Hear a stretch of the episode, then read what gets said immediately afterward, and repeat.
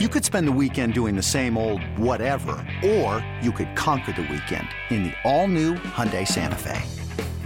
Visit HyundaiUSA.com for more details. Hyundai, there's joy in every journey. This episode is brought to you by Progressive Insurance. Whether you love true crime or comedy, celebrity interviews or news, you call the shots on what's in your podcast queue. And guess what? Now you can call them on your auto insurance too with the Name Your Price tool from Progressive. It works just the way it sounds. You tell Progressive how much you want to pay for car insurance, and they'll show you coverage options that fit your budget. Get your quote today at progressive.com to join the over 28 million drivers who trust Progressive. Progressive Casualty Insurance Company and Affiliates. Price and coverage match limited by state law. This is the Daily Tip presented by BetMGM. Now, here's Chelsea Messenger and Michael Jenkins. On Saturday, 8.15 tomorrow night, the Chargers at the Jags. Chargers laying two and a half points. Chargers minus 145 on the money line. Jags plus 120. Total set at 47 and a half. Thank you, Double D. Once they ridded themselves of the butt bandit Urban Meyer, the Jaguars turned around their season to win the AFC South, hosting the Chargers the next year. Here we go. Spread up from Chargers, laying a point and a half total up from 47. Jags won way back in week three, 38 10. Man, I, this is the one game I, I was all over the Jags. I'm like, Jags plus the points, Jags plus the points. The line has gone down, come back in favor of the Chargers, but I think I'm going to lean Chargers and maybe Chargers money line. I'm having a hard time with this one. What do you think? Oh, I thought you were on the Charger side. I see you waffling, my friend, because I am squarely on the Jaguars. And I was ready for a face off between me and you that could only be ah. settled by a half mile race. Me and a Jaguar, you and a Charger, and we oh. have like, you know, a flag girl that like does the flag and we're living our life a half mile at a time. Or is it a quarter mile? I need to watch Fast and Furious again. That's a good idea. Here's the thing I think the Jags, this is why I thought they were initially the play. First of all, I'm so, I'm still angry. I'm not going to go off on Brandon Staley again. Mike Williams, questionable for this game because Brandon Staley decided to play Mike Williams in a meaningless game. Well done, bud. Now you're playing a playoff game, and one of your best offensive weapons is questionable. Great work there, big guy. Woo-hoo, what a decision. But the Jags' pass defense is not good at all. And I think the Jaguars have more momentum here. They're certainly the better coach team, but I really worry about Justin Herbert, even without Mike Williams, getting a hold of that Jag secondary and having a big day. So that's why I lean Chargers. Yeah, I like the Jags. I like uh, the home team getting points here. I like the way that the Jags are playing. Even though Trevor Lawrence had some bad throws in that game against the Titans, it's really difficult to put the the offense on your back because the Titans' run defense is so good, one of the best run defenses mm-hmm. in the entire NFL. It won't be the case against this Chargers defense. So I think some of the pressure will be taken off Trevor Lawrence. We'll see more of a, an impact from Travis Etienne because you're looking at a Chargers defense that's giving up the fifth most rushing yards of any team in the NFL. So I think if they can exploit that and also actually have the ball in their hands, because that was the thing last week the the the Jaguars, excuse me, barely had the ball because the Titans controlled the clock by running the football.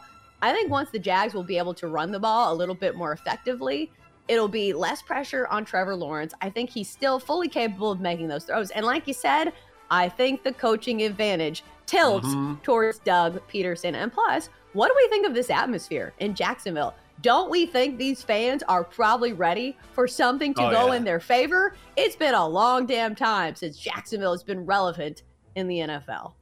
No, it's a good point. Got to be a great atmosphere because you never get to see it in Jacksonville, so that will be a lot of fun.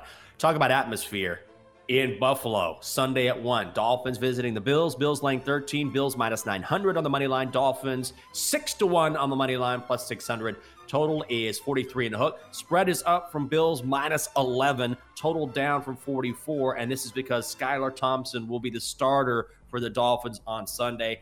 I'm going to go with your suggestion. Bills first half minus seven. You can get it at six and a half at some places if you want to lay the juice, but I'll take it at minus seven. Best first half team in the NFL. I think they come out with their hair on fire and dominate.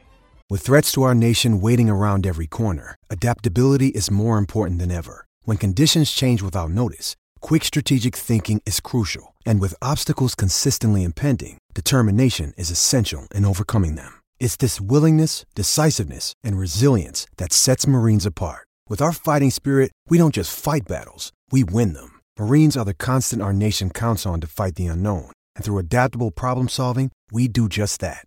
Learn more at marines.com. Yeah, not only are they one of the best first half teams in the NFL, they are the best first half team in the NFL when playing at home, averaging 19.7 points per game. I'm sure you've heard me talk about this all week long, but it's worth repeating. The Bills are an absolute wagon when it comes to their offense in the first half. And who's going to be more motivated to play in the postseason than a team that's just went through hell and back for one of their players, Damar Hamlin? So I think this is a team that comes out swinging, comes out with momentum. And also, I probably wouldn't talk anybody off if they wanted to play the full game. Jenks, what do you think about the Bills laying 13 in the full game? Because I think they will probably pull away at some point. I yes. never like laying double digits, but if there's ever a spot, Skylar Thompson against Josh Allen, doesn't yeah. it seem almost too easy? Skylar Thompson led the Dolphins to three field goals last week. And then they also got a safety. Like, that's it. Like, that's it. They didn't score a single touchdown at home. Now they have to go to freezing Buffalo in a playoff game with a third string quarterback. Yeah, I'm with you. I think the Bills are going to dominate here. Coming up in 10 minutes, the Phoenix Suns have suffered through an eclipse all season.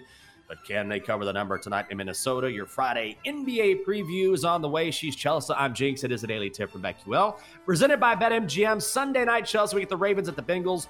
Bengals laying nine and a half now. The Bengals are minus 500. The Ravens are plus 360. The total is 40 and a half. This spread up three points from Bengals laying six and a half. Total down three points from Bengals minus 43 and a half. Lamar Jackson on Twitter said this I suffered a PCL grade two sprain on the borderline of a grade three. There is still inflammation surrounding my knee. It remains unstable. I'm still in good spirits as I continue with treatments on the road to recovery. I wish I could be out there, and I'm still hopeful we have a chance. He was not at practice on Thursday. He's not going to play, but Tyler Huntley has resumed throwing. Is this number too big? Uh, yeah, I think it is now. Uh, think about the Ravens, and I was trying to put this into the correct words when I was doing my radio hits across the country yesterday and the day mm-hmm. before. Don't the Ravens feel like a team that can keep it close, even if they yeah. have a third string quarterback playing? They're almost like the Steelers, where they're always going to be well coached. The defense is always going to play up to the level of the competition, and it's also a divisional game. I think at six and a half, I was more than willing to lay it with the Bengals at home. But now at nine and a half, it feels too big. Like this doesn't feel like as big of a mismatch as, say, the Bills and the Dolphins.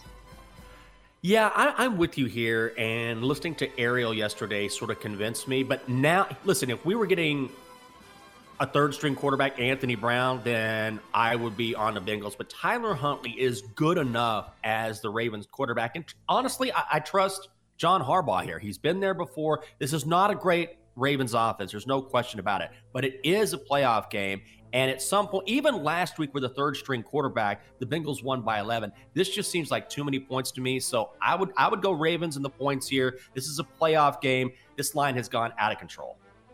Also, an excellent point that Ariel brought up was the Ravens have probably the best kicker in the entire NFL, and Justin Tucker. So if they can get the ball, you know, halfway down the field, maybe yeah. they can squeeze some points out of the, the drive.